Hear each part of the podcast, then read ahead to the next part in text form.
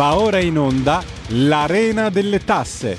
Le ultime novità fiscali spiegate a contribuenti e partite IVA. Conducono Antonio Gigliotti e Robert Lingard. E prima di passare la linea al nostro collega Robert Lingard, vi ricordiamo ancora una volta i nostri numeri, il telefono 0266 203529 oppure attraverso WhatsApp 346 642 7756. A te la linea! Sì, ciao, buongiorno, buongiorno, a tutti, buongiorno ai nostri eh, teleascoltatori e radioascoltatori.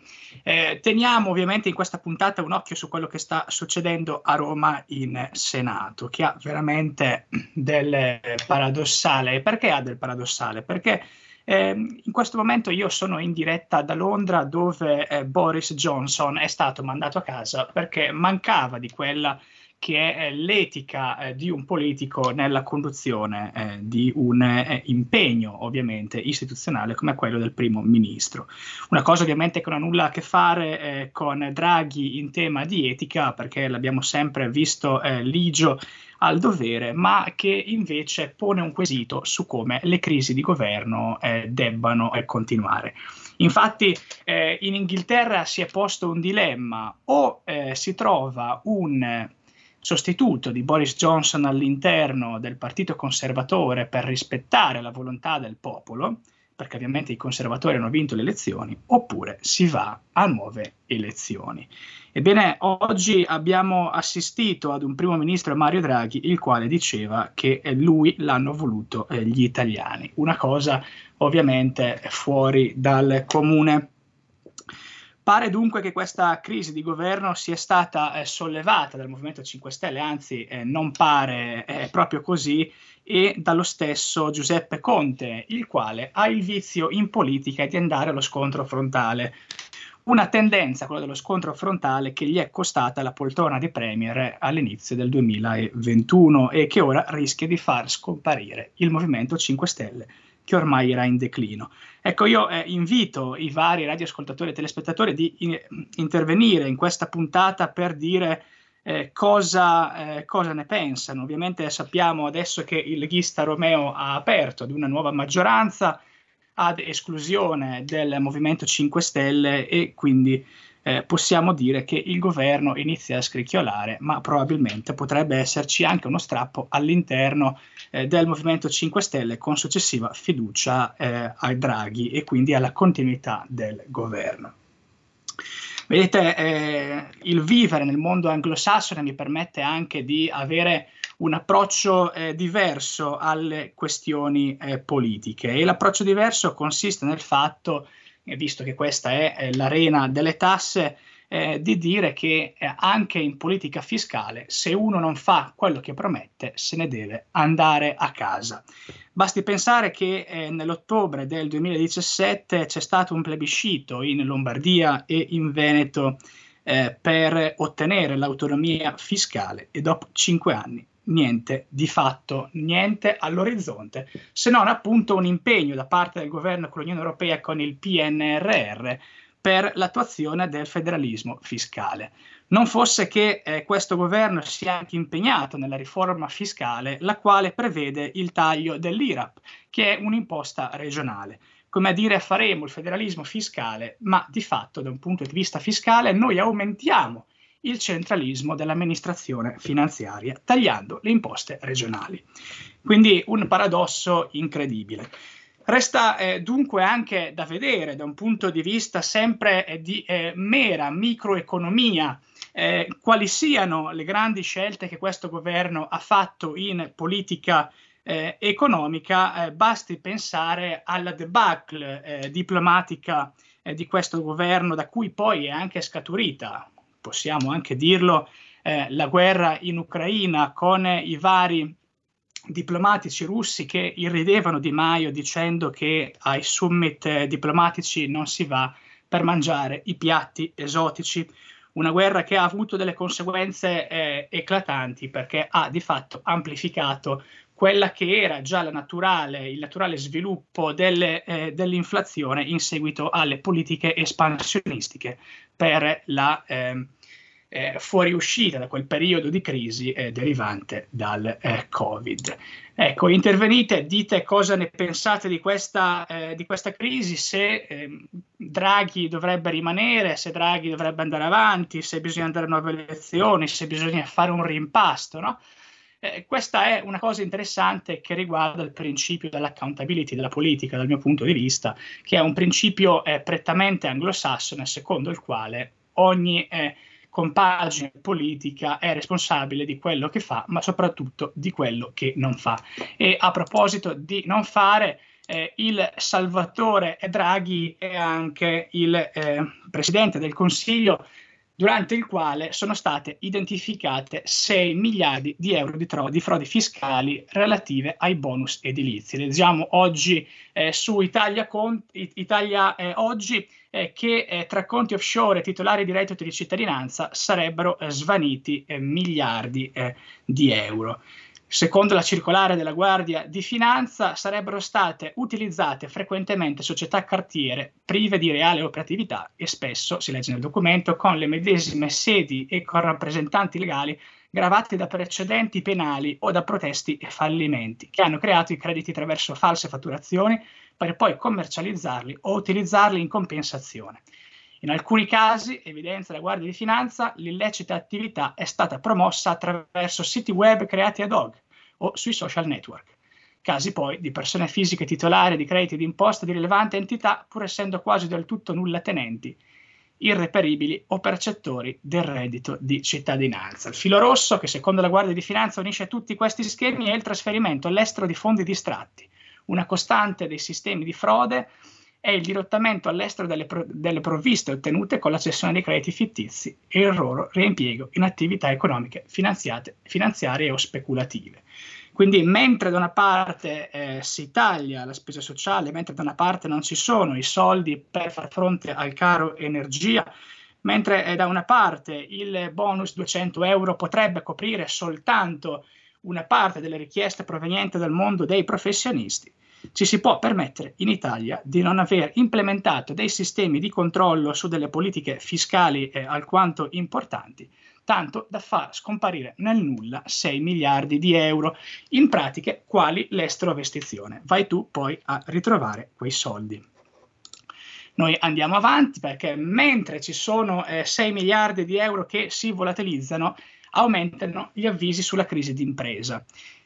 Al via da giorni leggiamo sempre su Italia Oggi un invio massivo di comunicazioni di versamenti omessi a cura dell'Agenzia delle Entrate per i debiti scaduti superiori a 5.000 euro relativi alle comunicazioni periodiche IVA del primo trimestre del 2002. Questo significa sostanzialmente che l'impresa ha dichiarato eh, quanto dovrebbe devolvere al, al, fisco, ma mancano i soldi eh, per poter ottemperare agli eh, obblighi eh, fiscali e per poter parla- pagare le tasse. È, una situazione veramente eh, paradossale. Eh, leggiamo infatti che è importante ricordare che il nuovo articolo 25 del, della, della, legge 14-2009 ha istituito all'interno della piattaforma telematica un programma informatico gratuito per la verifica della sostenibilità del debito esistente, destinato all'elaborazione di piani di rate, rateizzazione automatici con la conseguenza che se l'indebitamento è complessivo non supera i 30.000 euro, il debito dopo l'elaborazione risulta sostenibile. Il programma predisposto elabora un piano di rateizzazione che l'imprenditore comunica ai creditori interessati, avvertendoli che in assenza di dissenso entro i successivi 30 giorni il piano deve intendersi approvato con il via libera della relativa esecuzione. Eh, e sempre in tema di tasse eh, abbiamo la rottamazione a terra il saldo a stralcio, le rate sono da versare entro il primo agosto, ce lo ricorda il quotidiano eh, dei professionisti Fiscal Focus. per mantenere i benefici della rottamazione i contribuenti interessati dovranno provvedere al versamento delle rate in scadenza nel 2021 entro il primo agosto del 2022. L'originaria data di scadenza è il 31 luglio, ma essendo domenica si sposta al primo giorno seguente non festivo. Per tale termine sono previsti 5 giorni di tolleranza aggiuntivi concesse dall'articolo 3, senza, pre- senza perdere i benefici della definizione agevolata. Pertanto il termine ultimo per effettuare il pagamento è l'8 di agosto del 2022. Se il pagamento non verrà fatto entro quella data, ovviamente si perderanno tutti i benefici e la misura agevolativa non si perfezionerà, facendo in modo che i versamenti effettuati saranno semplicemente da intendersi a titolo di acconto sulle somme dovute. Tasse, tasse, tasse. Addirittura si dichiarano le tasse, ma non si hanno i soldi per pagarle. Altro che evasione, questa è un vero, questo è un vero e proprio bagno di sangue sulle imprese italiane. Perché vedete, eh, in, in, questa crisi di governo si intreccia anche il tema del grande pressing eh, dell'Unione Europea sulla ehm, fiducia a Mario Draghi. E mi veniva in mente, proprio guardando da oltremanica, no, questa eh, da un paese che ha effettuato eh, la Brexit, che si parla stesso, spesso del bisogno che l'Italia ha dell'Europa, ma non si parla mai del bisogno che l'Europa ha dell'Italia. Basti pensare che le grandi imprese tedesche sono eh, radicalmente eh, inserite all'interno della supply chain che proviene dal mondo delle piccole e medie imprese lombarde, veneto e piemontesi, oltre che emiliane. E quindi molto probabilmente bisognerebbe anche pensare di portare al centro del dibattito pubblico un nuovo tema che non è soltanto quello di eseguire il diktat di Bruxelles, ma ricordare agli, ehm, ai vari commissari europei e ai vari potentati di Bruxelles che molto probabilmente l'Italia ha più bisogno, l'Europa ha più bisogno dell'Italia che l'Europa dell'Italia. Io chiedo alla regia eh, di staccare e di mandare un po' di musica distensiva in attesa di eventuali.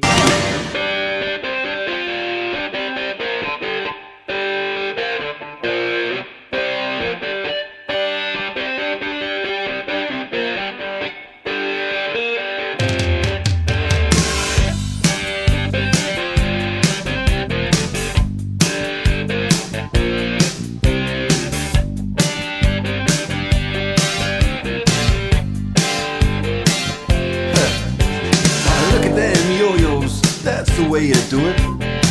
You play the guitar on the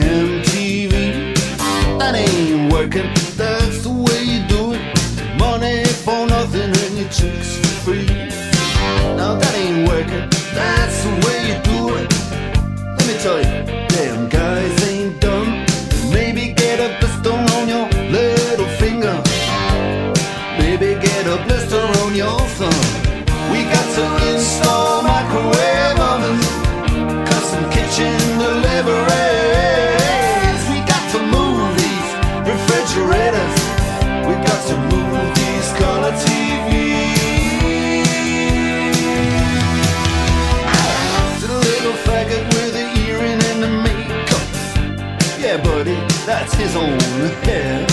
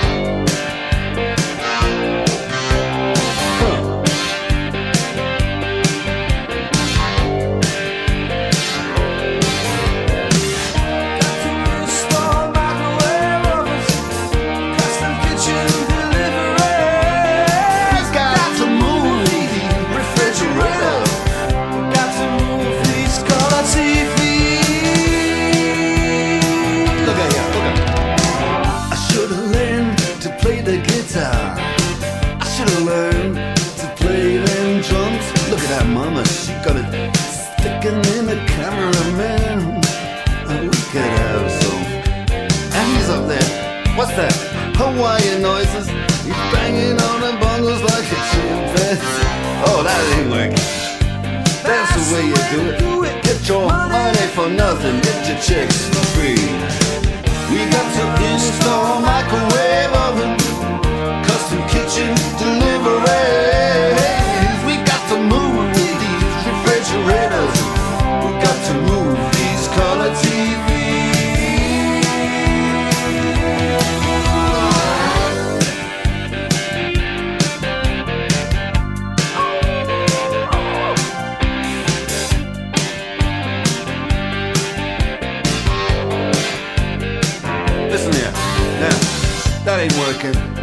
that's the way you do it.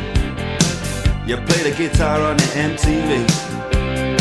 That ain't working, that's the way you do it. Money for nothing and your chicks for free. Money for nothing, chicks for free. Money for nothing, chicks for free.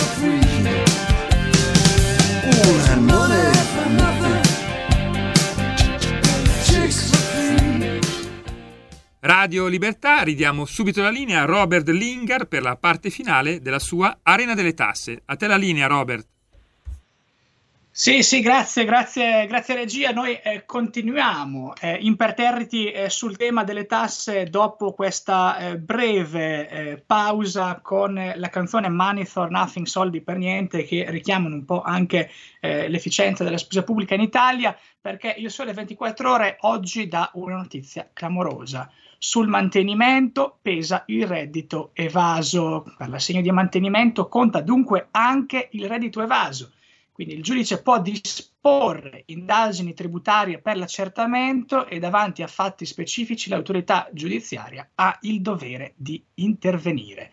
Il giudice eh, della Cassazione afferma che se la parte ha offeso elementi concreti e specifici a sostegno della richiesta di indagine della polizia tributaria non può respingere la richiesta nello stesso tempo anche le domande fondate su questa. Si verrebbe a creare una sorta di sbarramento istruttorio insuperabile, contrario alle ragioni della legge. Quindi anche il reddito in nero mai dichiarato al fisco pesa nella determinazione dell'assegno di mantenimento e per la sua determinazione il giudice può disporre di indagini della polizia tributaria rispetto alle quali tuttavia la discrezionalità della sua scelta è limitata alla presentazione di fatti e circostanze sull'incompletezza e sull'inattendibilità degli elementi fiscali acquisiti nel processo. Questa è ovviamente una conclusione a cui approda la Cassazione accogliendo così il ricorso presentato dalla moglie in via di separazione di un professionista che si era vista respingere sia in primo grado eh, sia in appello la richiesta di una più ad- aderente determinazione dell'assegno di mantenimento, che tenesse espressamente conto anche di quanto nascosto all'amministrazione finanziaria. Eh, è questa una eh, situazione paradossale che eh, ci ricorda uno dei principi cardine del KGB, ovvero eh, quello che molto spesso il tuo nemico eh, si insinua in camera da letto, tanto da denunciarti al fisco eh, per incrementare l'assegno di mantenimento e quindi per eh, portarti sotto la lente della Guardia di Finanza. oggi su Verità Affari un grandissimo, car- un grandissimo Carlo Cambi eh, ci parla del boom del turismo, una balla. Infatti i sostegni non arrivano, ma le tasse sì. Eh, per accorgersi che il boom del turismo è una balla, basterebbe prendere l'aereo eh, regolarmente eh, e andare fuori dall'Italia per poi tornare in Italia e vedere che il tasso di turismo eh, pre-pandemia di fatto non è ancora stato eh, recuperato. In controcircuito eh, oggi ci sono anche le cripto, secondo Italia Oggi, e questo perché le misure previste dal decreto eh, dell'OAM sono disallineate con le regole OXE che sono in arrivo ad ottobre. Perché vedete, eh, noi eh, in Italia abbiamo anche questo grande privilegio di avere una classe dirigente che tutte le volte deve reinventare la, sto- la ruota anziché limitarsi semplicemente a eh, copiare e è quello del registro dell'OM è un registro eh, che ha di fatto eh, molte lacune. In, primo, ehm, in, prima istanza è quella dell'assenza della pubblicazione della lista delle società e degli exchange che operano nel mondo delle criptovalute che non sono registrate sul sito dell'OAM. Deve essere infatti eh, lo stesso utente ad accertarsi che eh, attraverso il libro bianco che questa società sia iscritta al libro eh, dell'OAM. Ovviamente questo va anche a rendere più complesso il eh, lavoro delle autorità eh, di accertamento fiscale. Ma eh, cambiamo, cambiamo, brevemente il tema e andiamo in conclusione perché eh, qualche giorno, qualche, giorno, fa è uscito eh, sul The Guardian il principale quotidiano laborista inglese che eh, l'University College of London quindi eh, uno dei principali, principali atenei inglese, genera 10 miliardi all'anno per il Regno Unito, attraverso la sua ricerca, attraverso la diffusione del sapere, ma soprattutto attraverso il supporto alle start-up e che di fatto attraverso questi 10 miliardi annui eh, gettati nell'economia eh, inglese attraverso le competenze genera un gettito cap- che è quantificabile a quello delle Olimpiadi, come se queste Olimpiadi si tenessero ogni anno. Ecco, io vorrei eh, da oltremanica che magari in Italia ogni tanto si parlasse anche di come il mondo dell'istruzione potrebbe essere alla base del rilancio del paese. Evidentemente solo il PNRR, solo i fondi pioggia eh, del PNRR, solo l'assistenzialismo europeo eh, viene visto come un potenziale eh, rilancio eh, dell'economia italiana. Non dunque l'innovazione, ma i soldi a pioggia. Ebbene, io eh, direi che anche questa puntata è arrivata a conclusione. Noi ci vediamo venerdì alle 15.30, eh, sempre controversi, eh, sempre nei dettagli e sempre portando documenti. Un eh, ciao a tutti ai nostri telespettatori e radiospettatori e ci vediamo venerdì. Avete ascoltato l'Arena delle Tasse.